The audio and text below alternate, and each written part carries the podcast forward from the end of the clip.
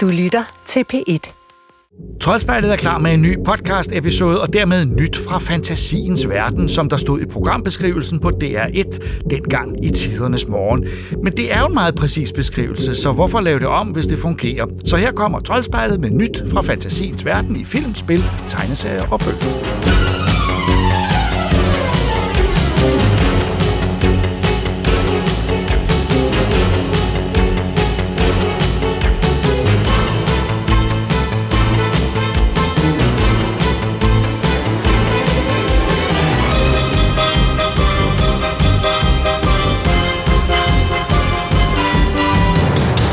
En af de væsentligste pointer i Ringenes Herre er vel, at øh, det er farligt at have begær efter et objekt, man tror giver en magt. Det kan styre ens liv, og det kan starte krige. Tolkien havde mange temaer i sin klassiske eventyrtrilogi, og siden de første films succes, synes jeg, at mange har forsøgt at få fat i Ringenes magi, magi og Tolkiens kommercielle værdier. Amazon Prime jagter nu disse værdier, det enorme summer, de har valgt at satse på den nye tv-serie Rings of Power, Magtens Ringe, den har en dansk titel. Evil does not sleep. It waits. Beyond the darkness, tempting shadow to bury us all beneath the mountain. He has not one name, but many.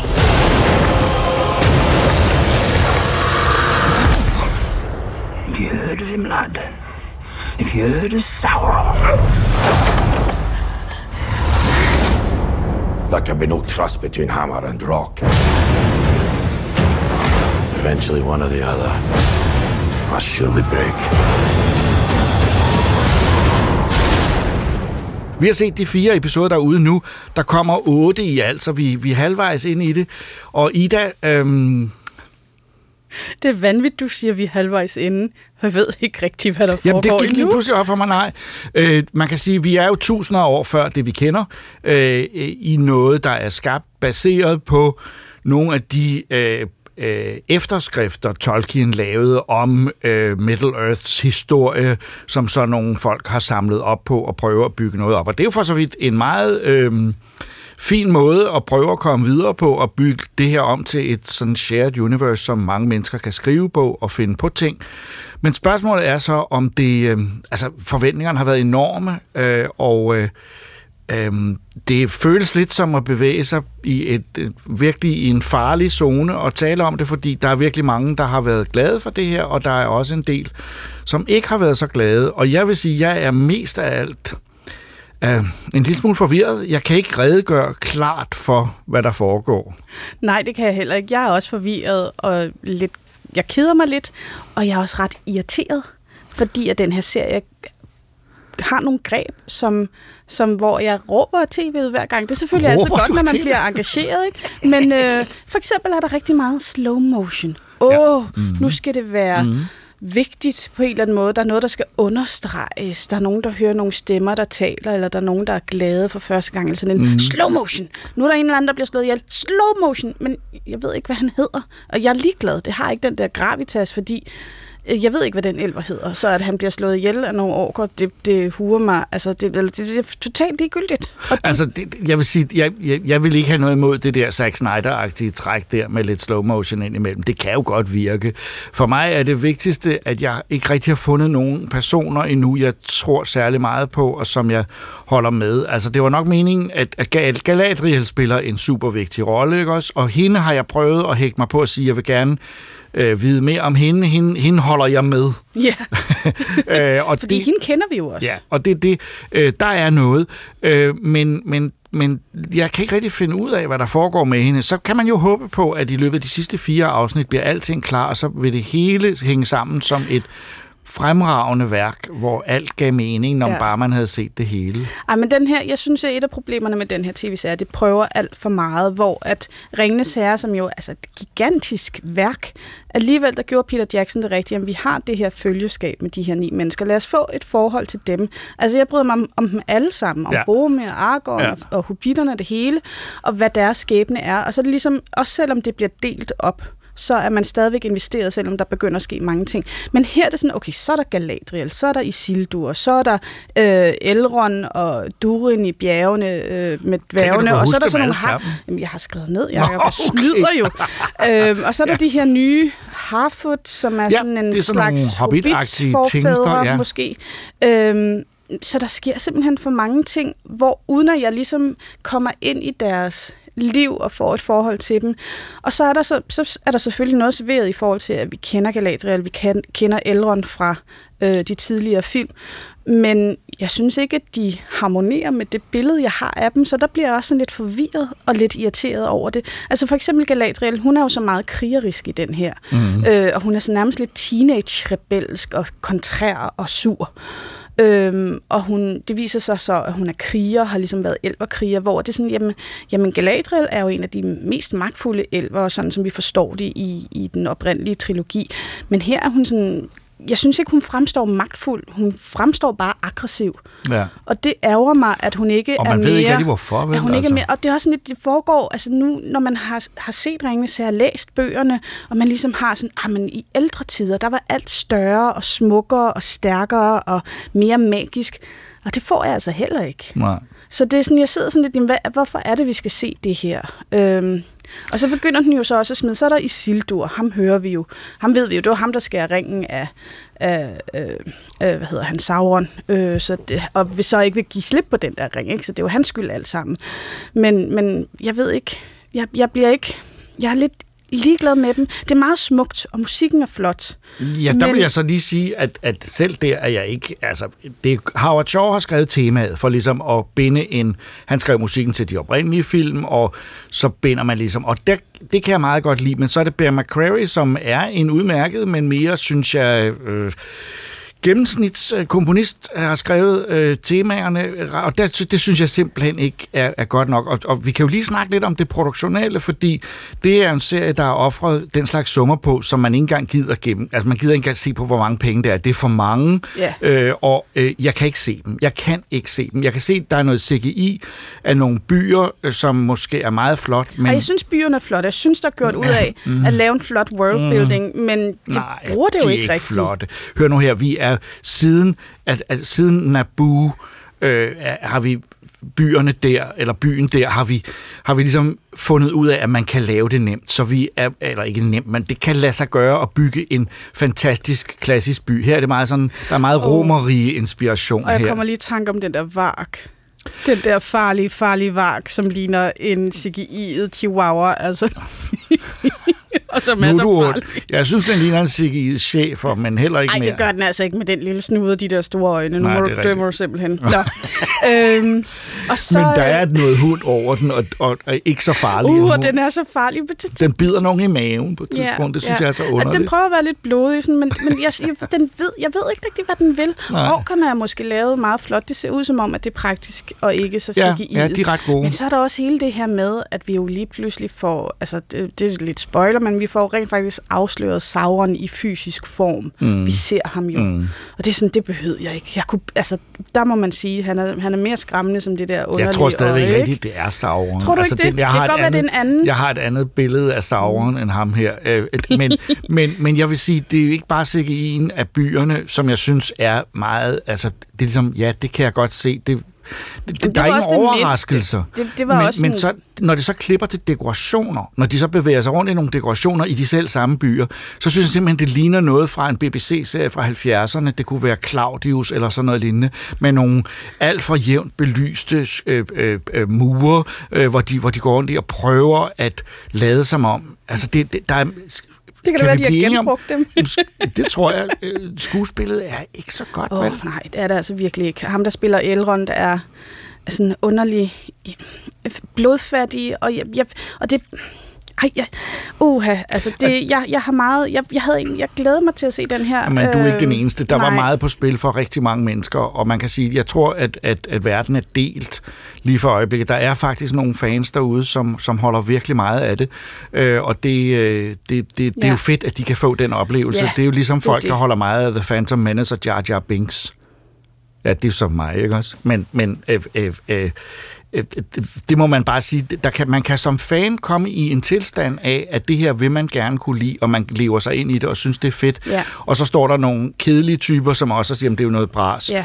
Øh, men det er jo nok det, vi siger, mere eller Det mindre. er det, det er det virkelig. Og så er der jo nogen, der vil sige, men det er bare fordi, I er vant til, at alt skal være tjubang, og det skal gå så hurtigt. Sådan, men det, det er ikke det, der er mit problem. Jeg kan godt lide, når det altså, tager sig tid, og når der er Ja, ja, ja, ja, otte ja. afsnit af en times varighed. Der må godt jeg, være jeg ro. tænkte, at der ville netop være tid til at, at fordybe sig i det fede univers, som Tolkien jo har skabt, altså, og som man jo gerne vil være i. Jeg vil jo gerne være i, i Middle Earth. Jeg vil Mm. gerne se alle de her steder og lære dem at kende. Det synes jeg bare ikke, jeg gør her. Altså, Øhm, jeg, jo, jeg vil dog sige, jeg synes faktisk, at noget, jeg godt kunne lide, var at se øh, Casa Doom, eller det, som også bliver kaldt Moria, mm-hmm. hvor at, Ja. dværgen er. Ja, Det, ja. Jeg vil faktisk... Hvis jeg, havde, hvis jeg skulle have været rigtig glad med den her serie, så skulle det faktisk bare have været Durin og hele det her dværgsamfund, fordi jeg synes, det er så utrolig spændende, og hvad der sker siden, at det går så galt, det ved man jo så, der kommer de der balrogs, og det er der, de skal igennem The Mines of Moria. Ja. Og sådan, så hvis man ligesom havde sagt, okay, men så laver vi fl- flere spin-offs, så har vi en historie om dværgene, så har vi en historie om Numenor, om menneskenes fald, og så har vi en historie om alt det her. Altså, jeg synes, den... Jeg synes, den... Øh, den køber lidt... Altså, det er ligesom om, at den malker lidt folks øh, kærlighed til det her univers. Men den og jeg synes den ikke, at altså, den, det den den. lever op til Nej. den, den, øh, Den kærlighed. tillid, man har lagt. Altså, jeg var heller ikke fan af Peter Jacksons Hobbiten. De var måske om muligt... Jeg synes måske, det var dårligere end det her. Det skal den have. okay. Jeg bryder mig virkelig ikke Wow. om de tre film. Ja, Øhm, så, så her er der i hvert fald potentialet til, det synes til jeg. mere. Ja, De var flottere, det synes jeg. Det her er... Jeg synes simpelthen ikke, jeg kan se pengene, og jeg har en fornemmelse af, at øh, øh, jeg, jeg, undervejs i det øh, fik jeg pludselig en vision om, at øh, jeg, jeg kan ikke huske præcis, hvordan Jeff Bezos ser ud, men vi ved, at han er en superskurk et eller andet sted, og jeg tror måske, han ligner Gollum lidt, så han har siddet og kigget på den sin kontrakt med de 250 millioner dollars, han betalte for rettighederne, og sagt, my precious, og tænkt, nu skulle det blive til noget. Øh, men det er jo ikke nok, og, vi, og, og, og det begæret efter Ja. ja. og, og have, altså han ville godt have, at Prime havde en, øh, en, øh, en Game of Thrones, og så tænkte jeg, jeg tager noget, der virker. Nu har jeg så også siddet og kigget lidt på, okay, hvem er det egentlig, der har skrevet? Ja, øh, hvem ja, har spændende. skabt ikke Rings of Power? nærmere. Det er to øh, mænd, der hedder John D. Payne og Patrick McKay. Og inde på IMDb, der har de ikke særlig mange øh, credits til deres navn. De har øh, været med til at lave Star Trek Beyond, altså en af de nye Star Trek, en mm. af Mhm. de lidt dårligere Star Trek, men det er ukrediteret, at de har været med på manus der. Og så Det kan har man de, altså ikke stole på. Sådan Nej, nej. Det og så har de altså været med til, og så står der, at de har lavet en tidlig version af manuskriptet til den til den kommende Flash Gordon, som Taika Waititi laver, men altså åben- åbenbart igen var det ikke var det kun et, et first draft eller sådan et eller andet. Så det er, sådan, det er ret imponerende, at de har fået lov til at lave Altså, de har, har se, solgt du den her idé. Det altså, de har del. solgt den her historie, og sådan, det er det, vi skal, og så er der nogen, der siger, fedt mand, vi smider alle pengene efter jer. Og de, de, de har ikke lavet noget, og det skal man selvfølgelig også have lov til, men de, skulle, de måske også forstå en mundfuld. Altså, det, alle kigger med på Ringenes Herre. Det er noget af det største. Okay, Rings of Power. Det er jo noget af det største inden for fantasy, mm. inden for tv, inden for film. Alle ser det her. Det er jo kæmpe, kæmpe ansvar Ja, at det jeg skulle ikke, om løfte. alle gør, fordi i virkeligheden, man kan kun se den på Amazon Prime. Og hvem har Prime? Der, er- de regner sikkert med, at der er en masse mennesker, der nu øh, har, har sagt, nu vil de have Prime øh, Ja. for det her. Men kan vi ikke bare, øh, vi bliver nødt til at, at skære igennem og sige, Rings of Power, magtens ringe, øh, magtringene, undskyld, Nå ja. øh, på Prime er, er ikke en, en øh, en Hvis man ægte ikke har- Tolkien-film, og den, det, jeg vil ikke engang sige, at man skal vist være stor fan af Nej, altså hvis man andet. ikke har øh, et, et streaming-abonnement på Amazon, så behøver man altså ikke få det for at se den her. Jo, det, nej, ikke for at se den her. Nej. Til gengæld så er der kommet en masse spændende øh, nyt. Der er nemlig kommet alle de gamle Columbo-episoder fra 70'erne, som jeg sidder og ser lige for øjeblikket. Og der kan jeg godt sige, at der er vi gang i noget. De er ikke kedelige. Er du klar over? Nå, okay. Ja. Men øh, fra os her, Troldspejlet Podcast, ikke den store anbefaling. Vi ved, at det hjælper ikke noget. I skal alle sammen se den, fordi I er lige så nysgerrige, som vi var. Og vi ser den også færdig for god Ja, ja, nu er, jeg, nu er jeg lidt investeret i den, og ja. det er også bare sådan, det er virkelig sådan, der har også Ja. været lidt hate-watching over. Øhm, men altså, hvis man, hvis man vil vide mere om Ringenes Herre og ikke har læst Silmarillion, så kan man kaste over det. Det er også træt, og, men der får, man, der får man sådan lidt mere guf på en eller anden måde. You have been told many lies of Middle Earth.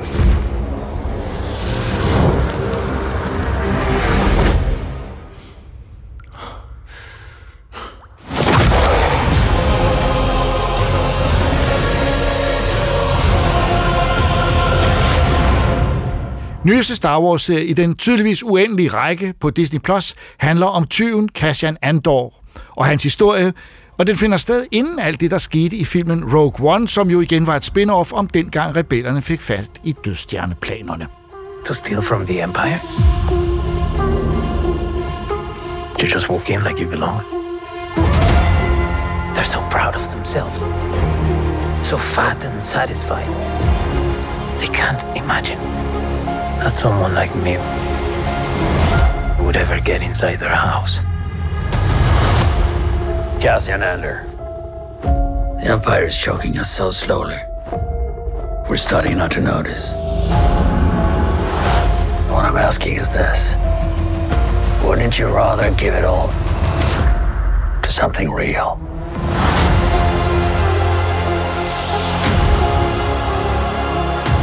I need all the heroes I can get. For the greater good. Call it what you will. Let's call it ur. Skaberen er Tony Gilroy, der har forsøgt at lave en Star Wars-serie med en anderledes vinkel. Jeg har ikke set noget af det endnu, fordi det er kun lige udkommet, men du fik et sneak peek, det vil sige, du har set nogle episoder på din computer, og så er der stået en masse... Når vi får lov til det indimellem, så står der en masse ting henover. Ja, der stod mit øh, navn og e-mail og alt muligt oven på tv-serien, så jeg ikke kunne, altså, jeg kunne ikke dele den med andre. Så, så man kan sige, det er en lidt... Altså, når jeg synes at anmelde det på base, det er lidt... Vi prøver at lade være med det, fordi Ja. man ser sit eget navn øh, stå der, fordi man, skal, jo- fordi man kunne risikere at kopiere det og sælge det og blive rig, inden serien kom. ja, lige præcis. Og det, det vil Ja. Disney selvfølgelig ikke have, for de vil kun have, at Ja. de bliver rige. Jamen, jeg låste mig inde og og så Andor. Jeg har set fire afsnit, øh, og, og, og der skal sige, altså, det er jo en serie på, på 12 afsnit. Den, Ja. den første sæson ja. er 12 afsnit, så jeg har set en del af den, men jeg har ikke fået adgang til det hele. Men jeg kan allerede nu sige i hvert fald, hvad jeg synes om de første fire afsnit. Ja. Og øh, hvis man har set Rogue One, så ved man også godt lidt, hvad man får her. Ja. Det er den dystre side af Star Wars. Men Rogue One kunne jeg jo, jeg kunne godt lide ting ved den. Det var da ret spændende, og ideen om at få at vide, hvordan de havde fået fat i planerne, kunne jeg Mhm. egentlig som set som sådan øh, fortælle en, en, et, en fli af Star Wars-historien og Ja. brede det ud til en hel film. Det kunne jeg egentlig meget godt lide. Jamen, det kunne jeg også Men godt. det var ikke fremragende. Nej, jeg har nogle gange tendens til faktisk lidt at glemme Rogue One af en Ja, årsag. Ja. Det er ikke fordi, at jeg ikke kan lide den, men den, den, det er som om, den kom og gik på en eller anden måde, hvor den ikke den, den hang ikke sådan rigtig fast. Men her er vi så før. Ja, endnu før. Altså, vi er længere tilbage. Vi er der, hvor at Andor, som jo var øh, en af hovedrollerne i Rogue One, han er en, en helt almindelig gennemsnitlig bandit af en art. Øh, han, han, han bor i sådan en stor by, og han er lidt på kanten med loven, men han er ikke en del af, af oprøret endnu. Øh, hele imperiet har overtaget alting i øh, Star Wars-universet, men, men han, han lever mere bare med, at hverdagen er, er grum og mørk, øh, indtil han så får trådt ved siden af på en eller anden måde. Og det vil sige, det, det handler, det er virkelig sådan en, en, en, en held, øh, der, der formes øh, Ja. og, og starter som almindelig. Så det handler meget, og det har jeg også godt hørt instruktøren snakke om, det handler meget om, eller skaberen Tony Gilroy snakker om, at det handler meget om almindelige mennesker. Ja, det gør det. Det, det Ingen var, prinsesser. Nej, ikke, ikke så meget af det, man normalt sådan vil forbinde med Star Wars. Mere sådan, altså der er rigtig meget dialog. Der er virkelig meget snak. Det er meget, øh, meget på engelsk. Der er ikke så meget rumvæsenssprog. Der er ikke så mange druider. Altså alt, hvad man ligesom normalt ville tænke, det er typisk Star Wars. Det er der ikke så meget af. Det er Men mere... hvad med omgivelserne? Er de lidt anderledes end, end Mm. jorden, vores almindelige? Ja, ja, det er de. Ja, og de er faktisk også anderledes end for eksempel Mandalorian, fordi i den her serie har man brugt mere tid på faktisk at, at bygge kulisser, som de går rundt i. Og det kan man mærke. Man kan godt mærke, at tyngden i det ofte er, er lidt mere sanselig, end den er i uh, Mandalorian. Og det føles rigtigt og nærværende. Det Har det ligner- ikke også været meningen? Jo, men det ligner jo meget... Altså, det tager sig ud som, som en spillefilm, fordi at de går rundt altså, iblandt kulisser og, og rigtige effekter. Og det er... Det, det, det kan man mærke. Man kan mærke, at det er en større satsning. Man kan mærke, at der er lagt i ovnen til, til lidt mere, end man har fået før. Øh, om det er en rigtig satsning, det er jeg faktisk stadigvæk lidt i tvivl om, fordi jeg synes... Ja, man- fordi jeg synes, din reaktion, da du havde set de første, det, det er tid siden, Ja. øh, øh, at det var ikke sådan en, der fik... Jeg fik ikke lyst til med det samme at kaste mig over den. Nej, øh, Mandalorian fangede mig fra første ja, afsnit. også mig. Jeg er ikke super fanget efter fire afsnit af det her. Det er en af de der serier, hvor man, det har du nok også sagt til nogen, ah, men giv den lige to sæsoner, så bliver Ja, den rigtig ja, ja, præcis. Det er lidt det, vi er ude i her. Jeg synes måske ikke, den, den fanger mig ikke super meget efter fire afsnit, desværre. Men det er fordi, jeg tror altså, de sætter søen til, til, til rigtig meget her. Der er allerede snak om 24 afsnit, når den her serie er færdig. Det vil sige to sæsoner af 12 afsnit, og jeg har kun set fire. Jeg tror, de sender os ud på et lidt større eventyr, end de har gjort med de tidligere serier. Øhm, nu skete der det ene grunde til, at du så den øh, tidligere. Det var også, at du fik mulighed for at, at tale øh, online med, øh, have et, et one-on-one interview med Tony Gilroy, der Ja. har skabt den. Øh, og det er jo lidt spændende. Hvad fik du ud af ham? Jamen altså, øh, både, altså både nogle sjove, øh, altså hans, hans syn på det, men også samtidig ikke så meget, som man kunne håbe på, fordi han, han skal jo selvfølgelig ligesom, altså, han, han skal ikke sige for meget og ikke for lidt, og man har meget kort tid med ham, men, men ja. jeg har fået tre gode svar fra ham, synes jeg. Jeg var jo sådan en lille smule, gik ham lidt på klingen. Jeg var lidt kritisk over for sådan, hvad, hvad, hvad er det egentlig, vi har Hvad fået her? Ja, præcis. her? Og et af de spørgsmål, jeg stillede ham først, det var, hvad er hovedårsagen til, at man overhovedet skal kaste sig ud i den her del af sagaen? Hvorfor er det, at man skal tune ind til, til det her stykke af den her meget lange Star Wars-fortælling? I've been in the Star Wars community and the world for I don't know six or seven years now as a you know as a voyeur and then as a participant and now as a you know a contributor. Um, it means so many things. There's so many different audiences. Even within the passionate Star Wars community, there are subsets of subsets of subsets. So that audience has its own particular appetite for what we're doing. And there'll be all kinds of things in there that, that will be satisfying, I hope, to them. And also, you know, we're taking them granularly down into a world that a lot of times is being glimpsed from a distance. But, you know, we're really trying to have an entirely, our hope is to attract a, an audience that doesn't either, is either Star Wars negligent or Star Wars adjacent or Star Wars averse. We want people that the show is designed that you should be able to watch the show without ever having watched Star Wars show before, ever before, and carry through. So it's a very complicated question, and our show is so, like you said, it's this first half is 12 hours. What's in those 12 hours is so there's so much material in there and so much um, you know IP as they say.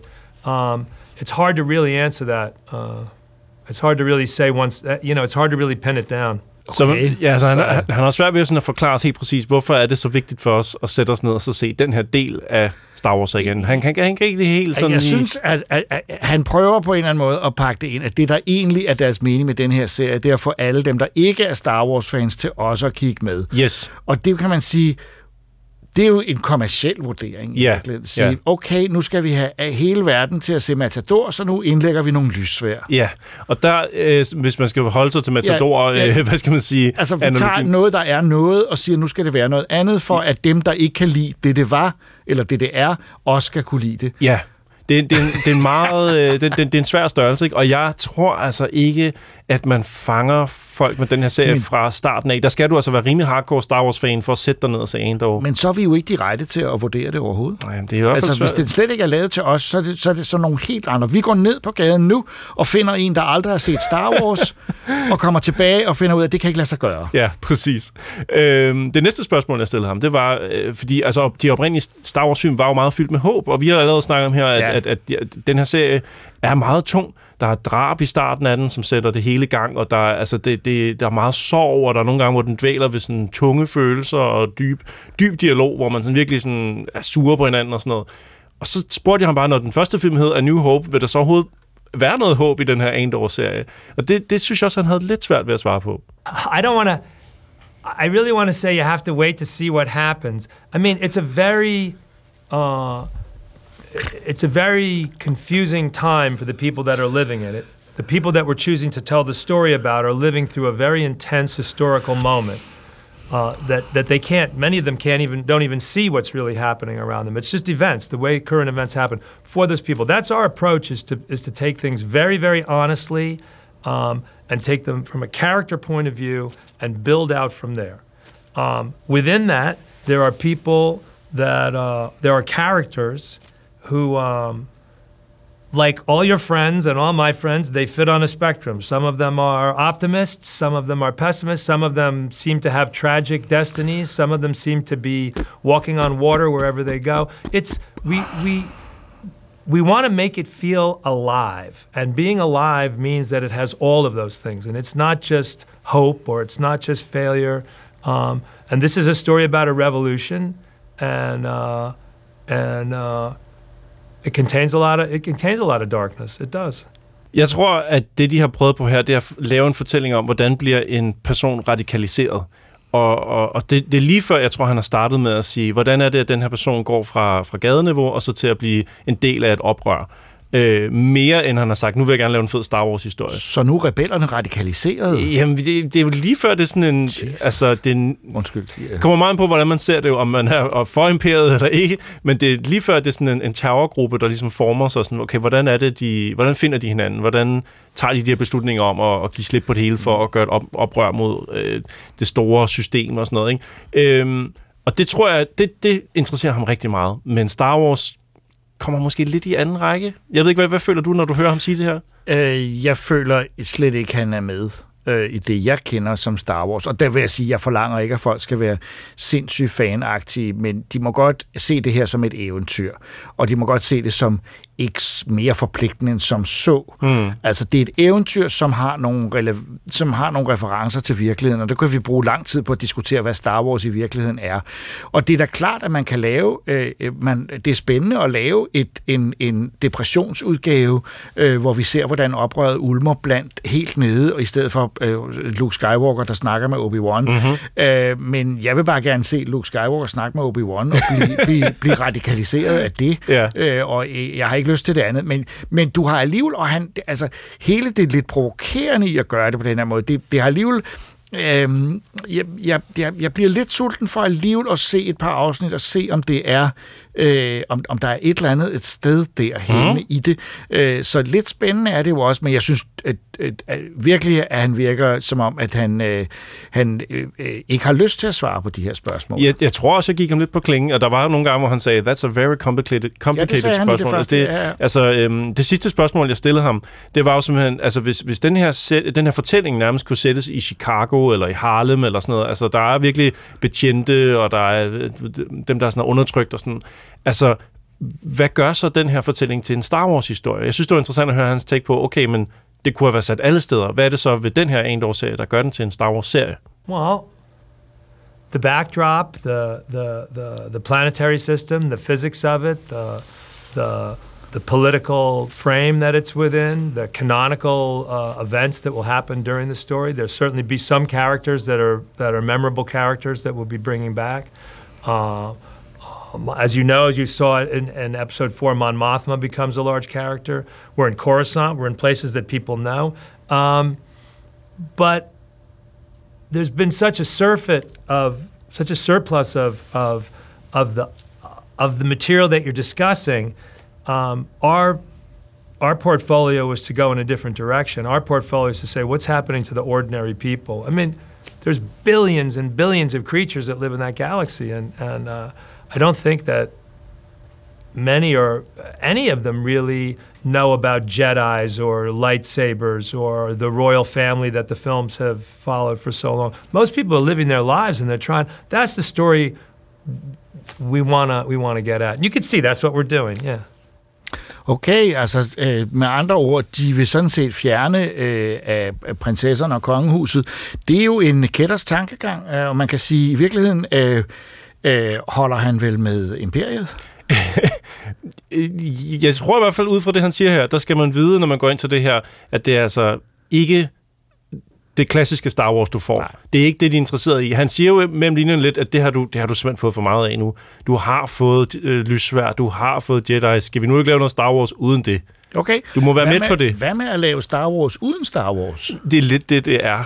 Kan du høre det, når han siger det også? Han er sådan lidt sådan, unge mand, du har, du har, ja, du har fået det så høre, meget. Han taler med en, der, der, der elsker Star Wars, og alligevel godt vil prøve noget nyt. Øh, og så, så at ja, det er rigtigt, det er det, han siger. Nå, vi skal jo ikke udflætte stakkels Tony Gilfroy. Han, han svarede pænt på spørgsmålene, og har sikkert vil lave det udmærket, og din dom er bare ikke sikker endnu. Et- der- Altså, hvis vi virkelig får 24 afsnit, og jeg kun har set fire, så kan jeg godt se for mig, at det her kan blive et kæmpe eventyr. Men, men det er altså en af de der serier, hvor man siger, du skal lige forbi de første fire afsnit i hvert fald, før det begynder at blive spændende. Der er en enkelt druide, som er meget hyggelig, men det er nærmest det eneste sådan, øh, lyspunkt i det. Det er alt sammen med meget nedtur og, og tungt. Så ikke klassisk Star Wars, måske er der potentiale. Andor på Disney+, Plus, øh, et nyt øh, Star Wars, og lidt anderledes, meget anderledes Star Wars eksperiment. This is what revolution looks like. I'm tired of losing.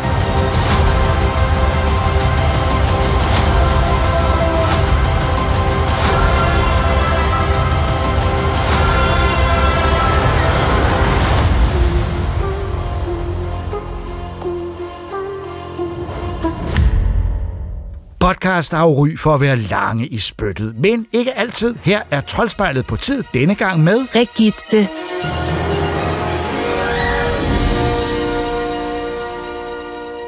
En af de bedste bøger, jeg læste sidste år, var Anne-Marie Vedsø Olesens nordiske jernalder-fantasy, Vølvens Vej. Nu er opfølgeren så kommet, og som man kan fornemme på undertitlen Misteltenen, så spiller guden Balders død en stor rolle i plottet. I Himlinge bliver kong Aslak langsomt mere og mere sindssyg og styrer byen med magt og vold. Han er kort sagt en rigtig led Joffrey-type. Efter hendes ærkefjende Ravnfrid kaster forbandelsesroner på Snehild, må hun begive sig ud på en farefuld rejse for at lære sig selv bedre at kende og finde nye stærkere evner. Og derfor går rejsen til dødsriget, hvor levende ellers ikke færdes. Mine forventninger var nok urimeligt høje, da jeg modtog Vølvens Vej 2. Men utroligt nok blev jeg ikke skuffet. Vedsø Olsens fantasyverden flyder over med troværdige og fabelagtige figurer. Både normale mennesker og magiske væsener. Og det er svært ikke at lade sig rive med. Det er voldsomt, blodigt og gribende, og til med skrevet i et smukt sprog, der nogle steder er det rene poesi. She-Hulk er selvfølgelig det kvindelige modstykke til Hulk. Hun debuterede i tegneserieform tilbage i 1980, for dengang kom der meget ofte bare en kvindelig udgave af de mandlige figurer, når de mandlige figurer var blevet populære nok. More and more eccentric superhumans are coming out of the woodwork. We are going to launch a division for them. And I want the She-Hulk to be the face of it. Jennifer Waters. Namaste.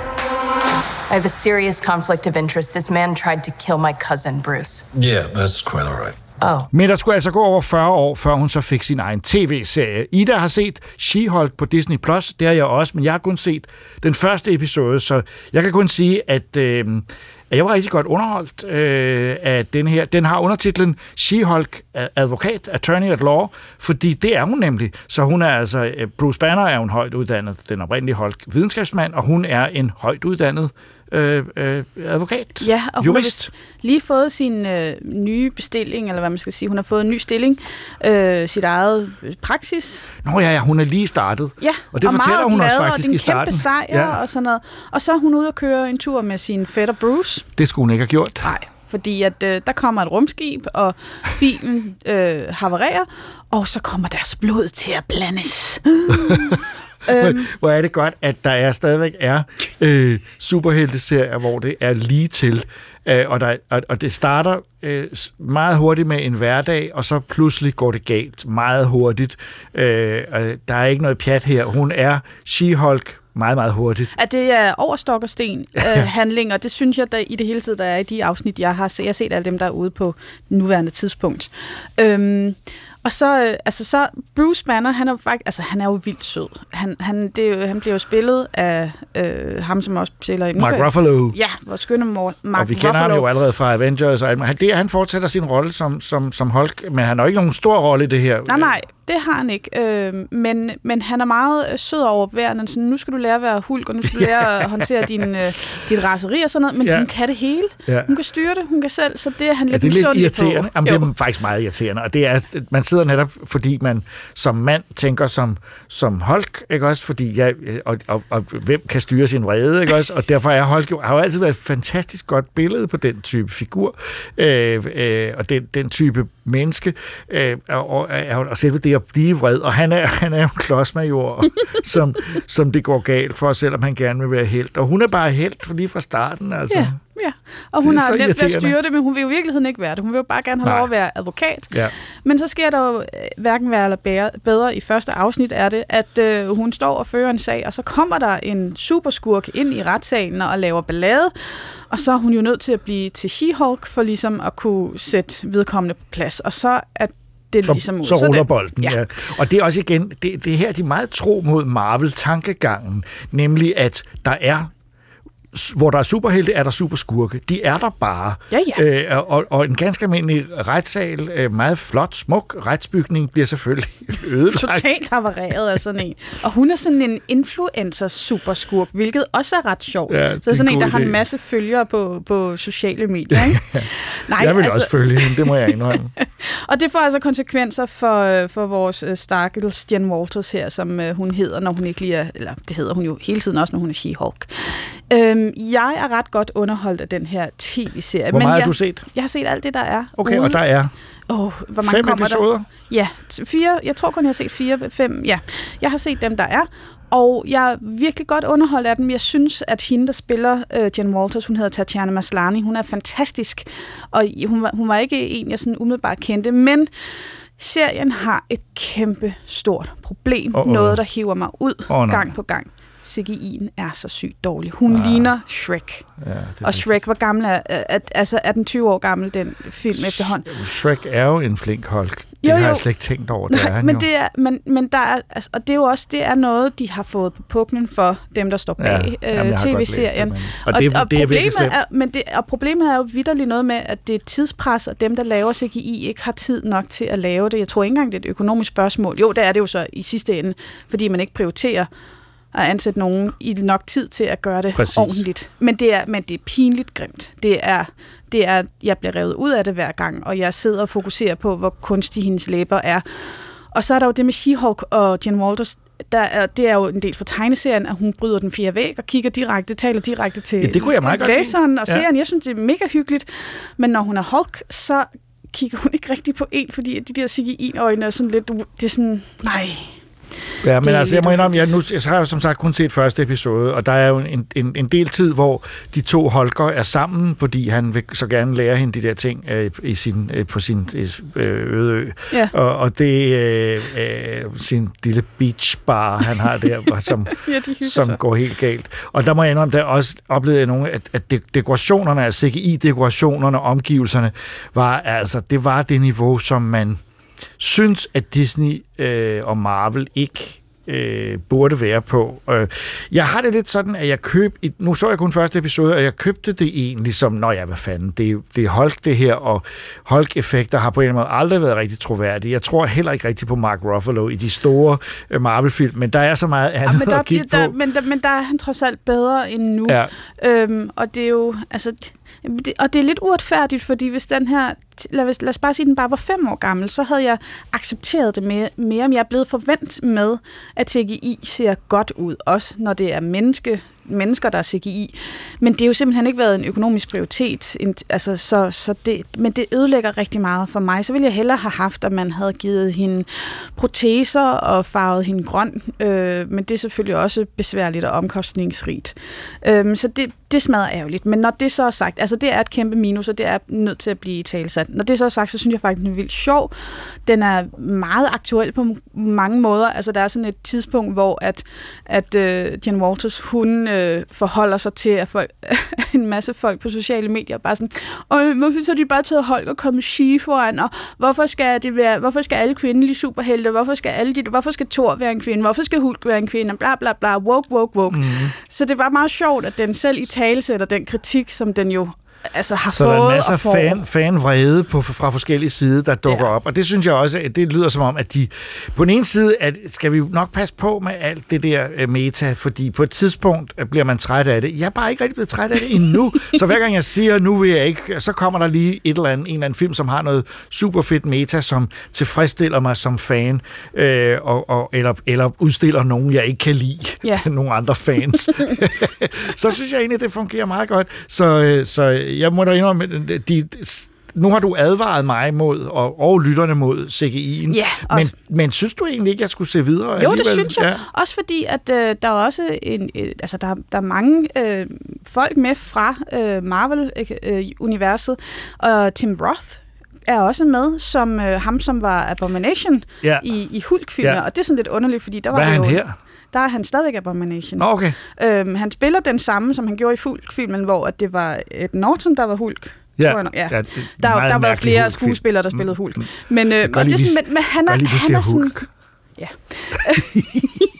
Men han er sådan lidt underlig. Han er, altså, han er meget speciel, han spiller det meget specielt, sådan lidt, sådan lidt laissez-faire ligegyldigt, men samtidig sådan, som om han har det vildt sjovt med det her univers, fordi det er lidt gakket, Ja. og det er lidt overdrevet, og det går meget hurtigt, og, og det, det synes jeg, det er den ånd, man skal se det i, at det er sjov og fis og ballade, I blandet lidt, øh, altså prøver at være lidt seriøs og voksen med, at hun er advokat, men, men det, det er jo... Jeg tror, at Tim Roth har sådan en, øh, en, en, en, en... Jeg synes, man kan mærke, at han har sådan en tilgang til det, som, som er... Øh, ja, nu har jeg jo ikke set, hvor han er med, men generelt, når han laver sådan nogle ting, og jeg kan faktisk huske nu, praler jeg lige. Jeg interviewede Tom Roth i forbindelse med Tim Burtons skrækkelige Abernes Planet, hans udgave Planet of the Apes, men der, der fik jeg lov til at interviewe, der var ikke andre, der fik lov. Eller der, der var der ikke andre, der, der gad det. det. Og, og der var han sådan også, at, at der sad han i det der kæmpemæssige produktion og sagde, at det fede ved Tim Burton, det der, at han får filmselskaberne til at betale en helvedes bunke penge for at lave de her sindssyge ting, og så får vi lov til at rulle rundt her og lege. Og han havde den der fornem, ja, han havde, det var ligesom om, og det er lidt det, du siger også her, han havde en, han havde en klar øh, holdning til det, at øh, bare lad dem betale, jeg skal bare have det skæg her, og det, jeg tager det ikke særlig alvorligt. Og det, med ham, synes jeg, som skuespiller, der plejer det at fungere. Så du synes også, det fungerer her? Jeg synes, her? det fungerer helt vildt. Altså, det, det giver et godt element, at han ikke er er sådan meget træ og seriøs i det, men, at, men der er den der legesyge og sådan en, en form for begejstring. Altså, og selvom om det ikke nødvendigvis er, at han tager det alt for alvorligt, det kan jeg godt lide. Og så vil jeg altså i øvrigt også lige komme ind på, og det er måske også meget i seriens ånd, og lidt uset mig, jeg er så woke og sådan noget, men Tatjana øh, Maslani, som spiller Jean Walters, hun er 36 år, og jeg vil altså bare lige sige, hvor er det fedt at se en, en kvinde, som spiller øh, hovedperson og superhelt, som ikke er i begyndelsen af 20'erne. Og jeg ved godt, at så er der... Øh, øh, Scarlett, øh, der er nogen, som, der er ja, selvfølgelig nogle kvinder i universet, øh, som, som ikke er, Scarlett Johansson er jo også oppe i årene, men hun har været øh, kendt i mange år, og som teenager og alt muligt. Jeg synes bare, det er rart, at der er en lidt ældre kvinde, og hun er jo ikke gammel, men altså en, en kvinde, som ikke er i starten af 20'erne, som rent faktisk får en stor rolle i det her univers. Ja, men det synes jeg også, det er en rigt, rigtig godt træk. Øh, øh, der er, vi er ved at komme væk fra den gamle idé om, at, at kvinder over 30, de skal til at lede efter karakterroller eller job som ejendomsmaler. Øh, eller morrollen. Øh, ja, Nemlig. øh, øh, øh, så det er jo det er rigtig godt. Øh, så øh, jeg vil sige det på den måde, jeg har skulle set mange serier hvor, og film, hvor jeg har skulle trække noget fra i effekterne og nyde det alligevel. Så det vil jeg prøve. Jeg vil fortsætte med at se den, og det er vel også din anbefaling ja, ja, til lytterne. absolut. Whether you like it or not, you're now a superhero. Let's do this. You know that friend you had in high school who was way cooler than you were attractive? Got all the attention from everyone. Hello. Mm-hmm. I think I'm jealous. Is that what I'm feeling? Podcast har jo ry for at være lange i spyttet, men ikke altid. Her er troldspejlet på tid denne gang med Christoffer. Konami udgav i sin tid en helt stribe Ninja Turtles-spil, og for det meste så var de faktisk af ret høj kvalitet. Især arkadespillene har fået klassikerstatus med tiden. Nu er der så kommet en Cowabunga Collection, som samler alle spillene, så man nemt kan opleve dem på nye konsoller og på PC. I alt er der 13 spil, som udkom mellem 1989 og 1994, og som jeg bestemt synes er et gensyn værd. Den her Cowabunga Collection, den samler spil fra Nintendo NES og Super Nintendoen, Game Boy og Sega Mega Drive, og sågar også arcade-maskinerne, fordi selvfølgelig skal der jo være Turtles in Time i sådan en samling her. Det er et fantastisk arcade-spil. Og man kan virkelig mærke, at folkene bag den her udgivelse har taget opgaven meget, meget alvorligt. Der er mulighed for at spole og for at gemme og alle de andre features, man efterhånden forventer, når man, når man spiller de her retrospil på nye maskiner.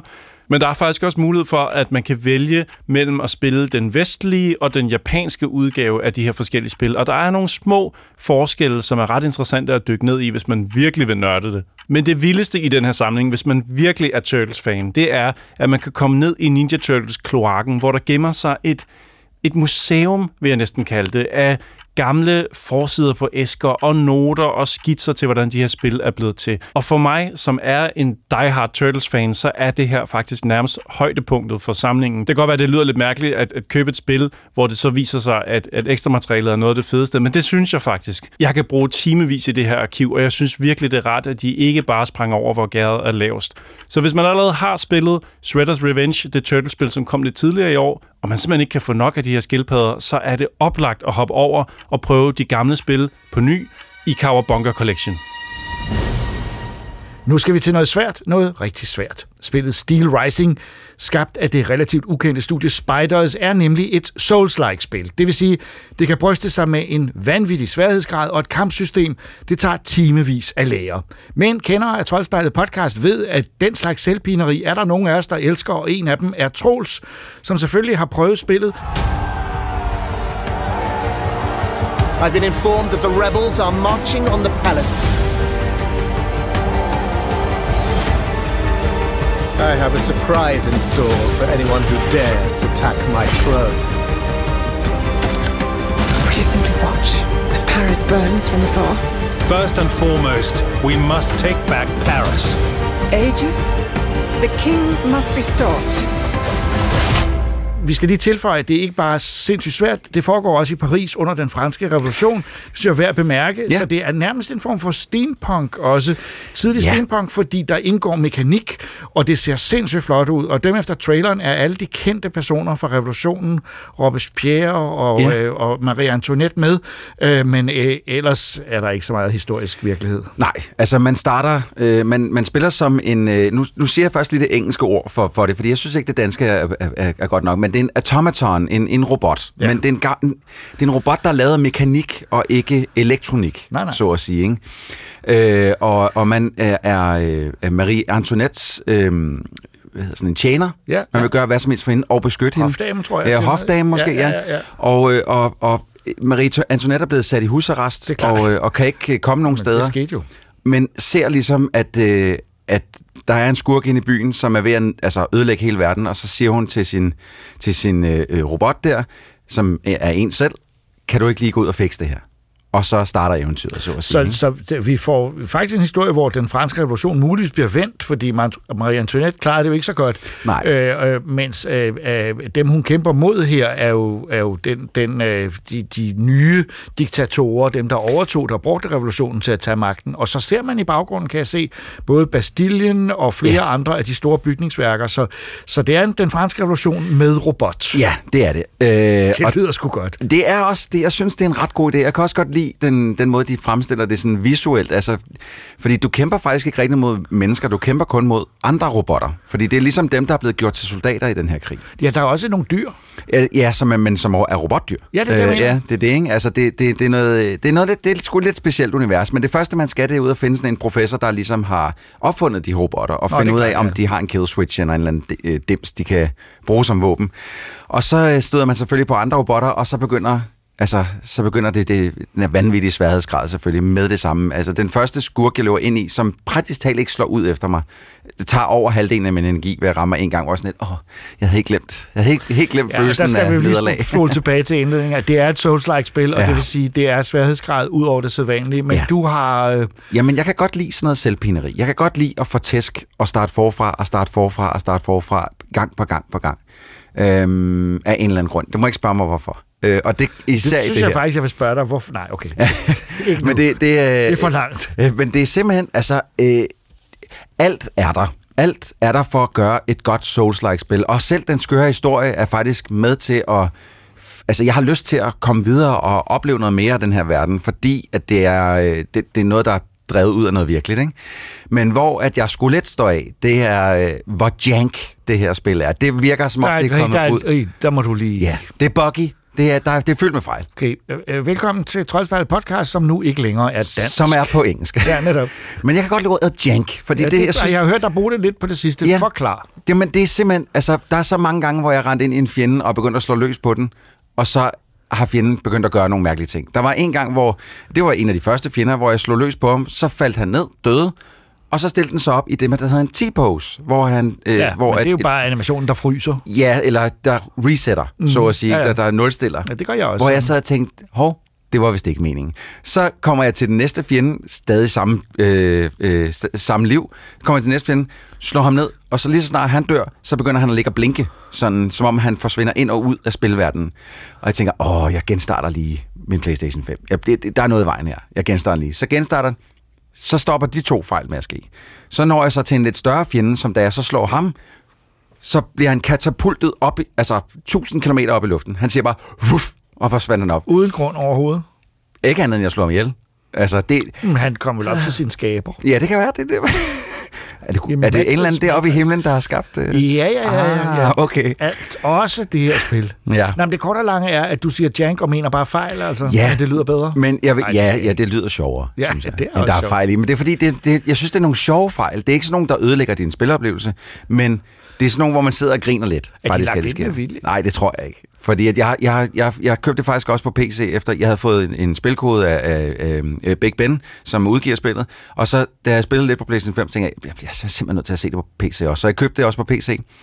Og, øh, og der er så nogle helt andre fejl, men der er også fejl, men det er ikke de samme. Så jeg tror simpelthen, det er boks det hele. Det er ikke med vilje, de har lagt med. Det er, jeg, tror, det er, jeg tror, de der spiders er en relativt lille øh, virksomhed. Jeg har aldrig hørt om Nej, dem før. altså deres distributør er en af de store, dem der hedder Big Ben, ikke også? En, Øh, en af de største Ja, det øh, europæiske, ja. øhm, de, og de laver også øh, hvad hedder det, spilcontroller og alt muligt andet øh, udgiver de også.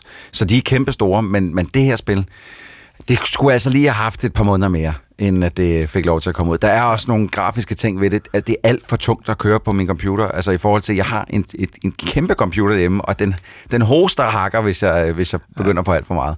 Og det, det synes jeg ikke men, godt nok. men jeg synes jo, at det er fascinerende at høre, at du, du vil videre i det, fordi Ja. historien er så spændende. Ja. Det synes jeg er godt, og det Ja. lyder godt. Og jeg må også sige, bare efter dømme og se lidt gameplay og se traileren, at sige, jeg vil egentlig gerne se filmen bygget over det her. Jeg, kunne godt Ja. tænke, jeg kan godt lide det her. Det er tidlig steampunk. Øh, det er, øh, altså, øh, der er ikke nogen dampmaskiner endnu, men der er altså nogle maskiner, ikke også? Ja. Øh, og det, det, det, jeg holder meget af primitive robotter som dem her, som, øh, som ikke er styret, som du siger, elektronik, og så pludselig midt i den franske revolution. Det er den slags blandinger, Ja. øh, øh, livet bliver bedre af. Men Jacob, jeg tror også, du vil sætte pris på, faktisk, fordi når du er oppe i en kamp, og så du får nogle slag af, skur, øh, af fjenderne, så i stedet for at hun begynder at gå i stykker, hun er jo en robot, men i stedet for at begynde at gå i stykker, så begynder hun at overophede, og hun, hun har sådan en kerne siden her, sådan en energikerne siden om i ryggen, som du lige sådan kan se, som måden hun ligesom køler, altså køler ned på, det er, at hun tager sådan en, en, øh, en, en, en beholder med olie i og squirter den på. Så er det ligesom damper op. Mega god idé. Det ser skide godt. Du kan se, okay, det, det begynder at, at spidse til her. Jeg bliver nødt til at gøre et eller andet. Så Det, det kan du se visuelt, uden at du skal bruge en energibar. Det er der også. Men, men ja, Ja, det er men bare det er ret jo- fedt. Altså. Det er godt tænkt. Det Ja. er jo netop tænkt, lad os komme væk fra symbolerne og lad det se det i virkeligheden. Det minder mig lidt om, om uh, Dead Space, hvor Ja. din, der havde du ikke nogen energibar, andet end den sådan dims, du havde siddende om på ryggen, hvor du skulle holde øje med den. Ja. Det er en skide god idé. Ja. Og jeg vil så sige, jeg har snakket med øh, en del med, med Christoffer omkring øh, Splatoon 3, som vi har spillet, og øhm, det kommer jeg ikke til at spille mere, efter vi har lavet en anmeldelse her i Troldspejlet podcast. Steel Rising derimod, det, det kommer jeg til at spille lang tid, på trods af, at det slet ikke er perfekt. Det kan jeg høre på dig. Og øh, det vil sige med andre ord, Steel Rising, et ikke særlig opreklameret spil. Øh, man har ikke hørt så meget om det. Ikke rigtigt, Øh, fra en lille ny øh, udvikler, øh, men et ret stort og ambitiøst spil i udseendet, synes jeg. Må- ikke- Måske for... Måske for ambitiøst, Ja. men, men, men et, med god, god, øh, god øh, Men i hvert fald noget, du anbefaler, hensigt. hvis man er klar til, øh, til selvpineriet. Altså, det er Ja. hårdt, øh, så man skal, ikke være, man skal ikke være klar. Altså, man skal være klar til det modsatte af en succesoplevelse. Ja, man skal være okay med at græde. Ja, godt. Og det, det er jo en anbefaling af Steel Rising, så.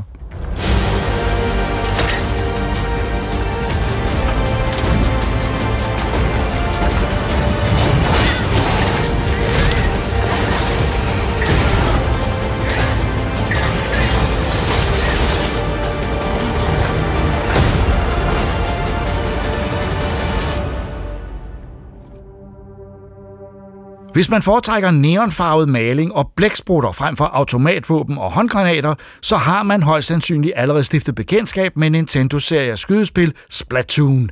Den tredje i rækken er på gaden nu, og Troels og Christoffer har været ude og male byen gul og lilla. We've always been told to keep things clean. Pick up your root, wash the dishes, but in this world, clean doesn't cut it. Time to claim your turn. So grab your gear and see if you can splat your way to an ink-filled victory. Splatoon 3.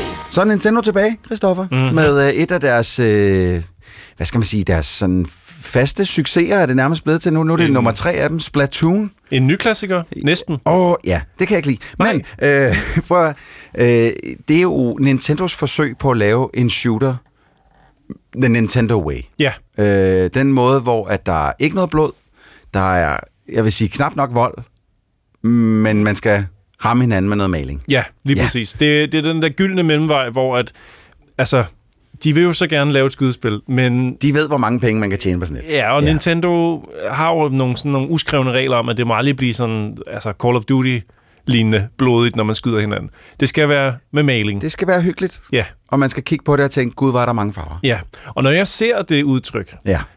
Så ringer det klokker hos mig. Jeg synes, det, det taler lige direkte ind i, i min smag. Du bliver så glad. Fuldstændig. Altså Ja. siden etteren, hver gang der kommer en nyt Splatoon, så tænker jeg, hold da fast, Ja. det her det bliver virkelig godt, fordi alt ved det er mig. Jeg Ja. er vild med det. Ja, der er jeg lidt uenig. Altså, det kan jeg huske fra, at jeg så det allerførste gang. Et var, at øh, altså, nærmest ideen om at lave et, et, et, et shooterspil, hvor man skød med maling, provokerede mig af en eller anden grund. Hvor det lidt, lav nu bare et skydespil, ligesom alle andre, som havde det lidt på det tidspunkt. Nu, altså, det, jeg respekterer fuldt ud deres forsøg på at gøre det her.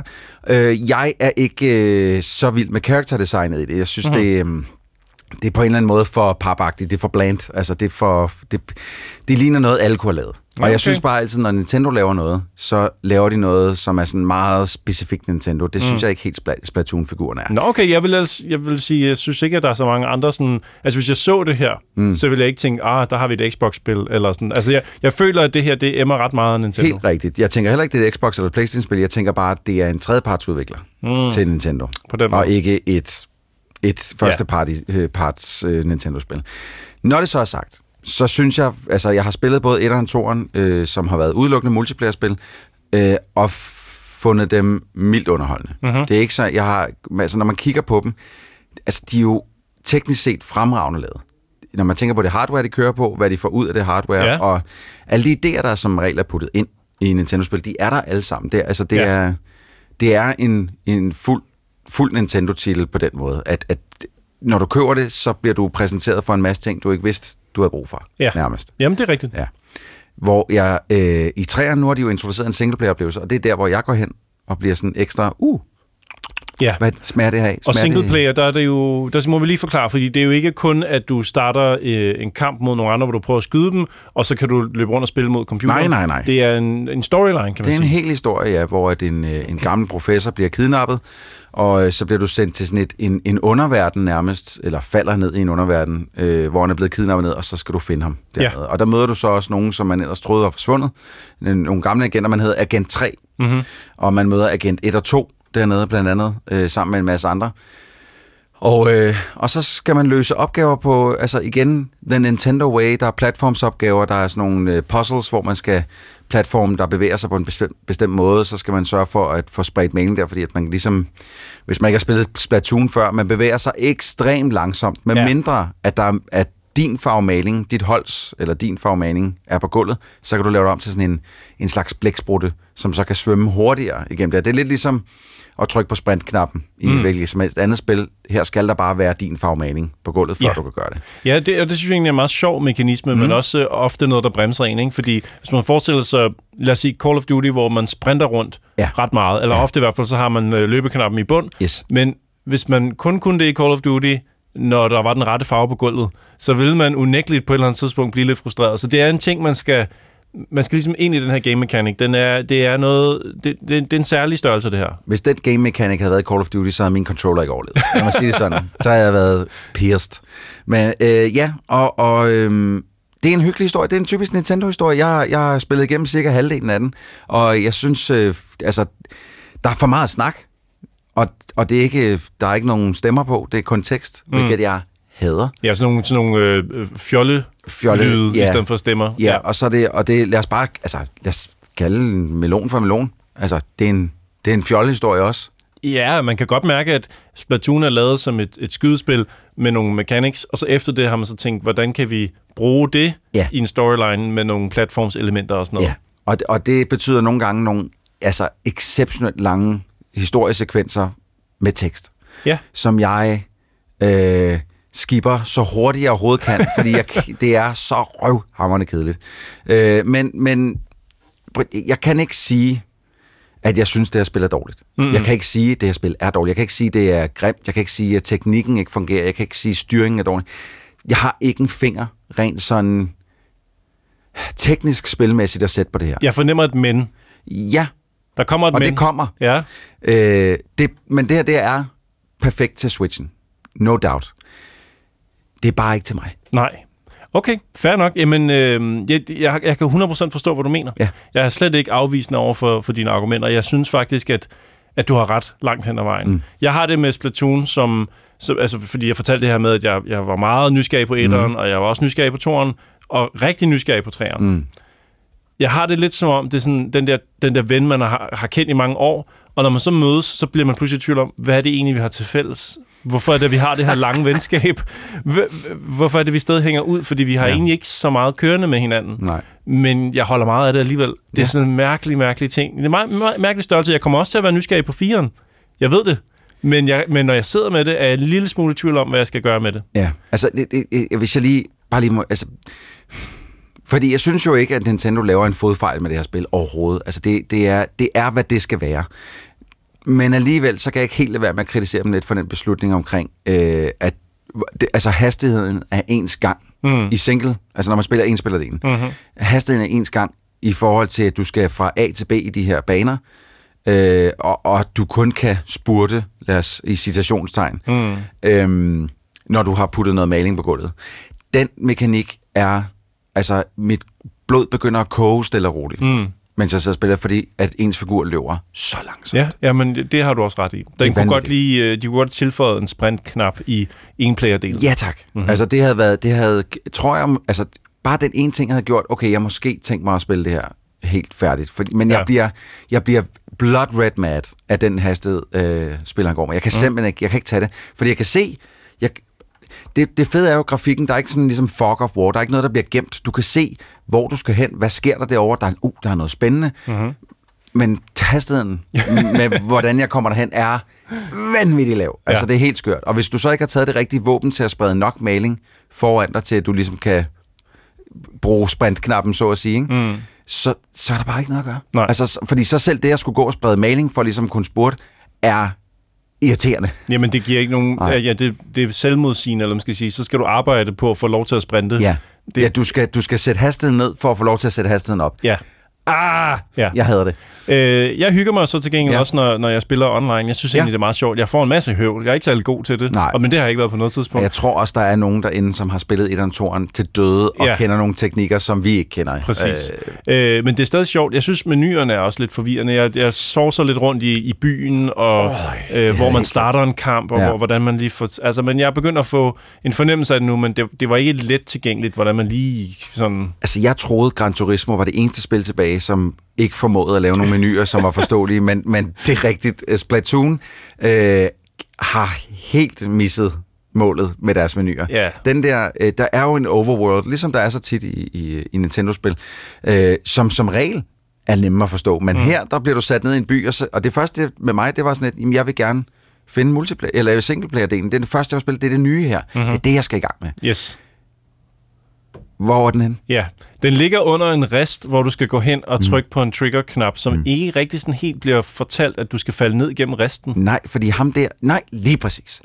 Lige præcis. Fordi Mhm. mm-hmm. du ser ham, doktoren, som bliver kidnappet ikke så lang tid efter. Du ser ham kigge op ad den, og man tænker... Øh, og det bliver sagt i spillet, hvorfor kigger den mærkelige mand sådan på os? Ja. Og så kommer man derhen, og så forsvinder han ned igennem, og så tænker man sådan lidt, nå, okay, nå, så lad mig finde den ene spillerdel. Ja. Jeg fandt så ud af, efter et godt stykke tid, at man kan faktisk gå ind i menuen, Ja. og så kan man se alle de ting, du ligesom kan deltage i. Så hedder det så ikke, det her det er enspillerhistorien. Den hedder så bare et eller andet uh, The Sewers eller et Ja, eller andet. ja, ja, ja. Og når du trykker på den, så rører du ind i Ja, enspillerdelen. Jamen der, der har de været smart nok. Der er et sted i menuen, hvor du kan klikke. Jeg vil Ja. egentlig bare gerne kigge på nogle, Ja. nye, nogle nye øh, våben eller sådan noget. Ja. Og så rører du direkte derhen. Ja. Men hvis du skulle navigere uden det, Yes. og finde tingene selv, det vil være så, rigtig svært. Så, øh, så har vi et problem. Ja. Altså, øh, det, igen, det var en, der var endnu en ting, som jeg synes var, altså, som afholdt mig for at nyde mm. den her oplevelse. Fordi jeg brugte så lang tid på at Ja. finde ind til det, jeg gerne ville. Og så et lille tip. Det starter med, at der er motion controls. Skønt Oj. at få det slået fra. Ja. Altså, det er ikke engang... Øh, det gælder jo generelt bare. Du skal ikke spille, spille din skydespil, med, hvor du skal bevæge controlleren eller, eller din konsol for at ramme noget. Nej. Og du kan lige slå det... Der er en lille tutorial, så efter det ind i menuen og slå ja. det fra. Nu ser du en lille tutorial, men mm. den, altså med motion controls føles den jo tre timer lang. Ja, okay. Jo. Øh, men, øh, men ja, jeg forstår godt, hvorfor de, har, øh, hvorfor de har puttet det ind, fordi der er faktisk, altså, når din ene finger bliver friet op at du kan bevæge kameraet Mm. ved at, at bevæge controlleren, så har du den til ligesom at skyde på, eller, eller lave nogle andre actions. Mm. Det ville være super fedt, hvis ikke motion controls var pure garbage, altså Ja. og bare skal stoppe med at eksistere. Øhm, andet end i sådan nogle Wii sportsspil og sådan noget, Mm. eller Switch sportsspil. Øh, ja, lidt for lang tutorial med dem på. Mm. Men enig, bare få dem slået af, ja. og så øh, glem dem, at de eksisterer. Så altså, vi, er, vi er sådan set egentlig positive, men det er måske bare ikke lige vores kop te. Vi kan se for os, at der er helt klart andre, der holder af det. Ja. Også på salgstallene i Japan er jo altså, Skyhøje. vanvittigt Hvad det, øh, hvor meget er det solgt allerede? 4 mil eller sådan noget? Øh, jeg tror, det var 3-4 millioner bare på åbningsdagen. Det er fuldstændig og, og det, sindssygt. det slår simpelthen Animal Crossing og Pokémon og Breath of the Wild. Og, altså, det, det, den launch i Japan har været exceptionelt stor. Jeg Så forstår der, slet ikke, at det kan slå Animal Crossing, men det er sådan noget helt andet. det siger jo ikke nødvendigvis, hvad alle de mange millioner mennesker synes om Nej. spillet, men det siger noget om, at, at, at fra Splatoon 1 øh, og så hen til 2'eren, og så til 3'eren, ja. Ja. der er hypen bare blevet større og større. Ja. Så dem, der holder af det, mm-hmm. er helt vilde med det. Mm-hmm. Dem, der måske ikke helt fanger det, det er også to. Øh, og vi... Øh, To vi, gamle, vi, sure mennesker. Vi er der ikke helt, men Nej. jeg vil sige det sådan, at hvis du elskede etteren og toeren, så går du ikke galt med Nej, det vil jeg også sige. Det er, det er mere af det samme med ekstra on top. Mm. Altså, det, de har lige puttet noget flødeskud ovenpå, og så et lille øh, slikkirsebær, så kører vi. Yes. Altså, så, så det er en anbefaling, men man skal bare vide, hvad det er, man går ind til. Ja. Øh, fordi at hvis, hvis man er som Christoffer og jeg, så er det måske ikke, så måske ikke lige spillet for dig. Nej, der er simpelthen så mange skydespil derude, som man også kunne spille, og jeg, Splatoon er nok ikke det første, jeg vil sætte på. Nej, desværre.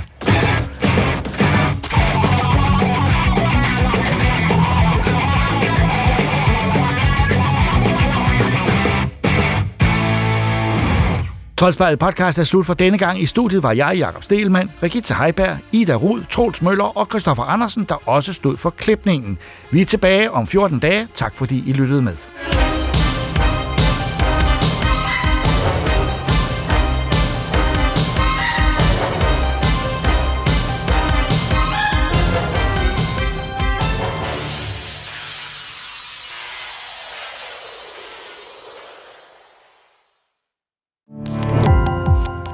Gå på opdagelse i alle DR's podcast og radioprogrammer. I appen DR Lyd.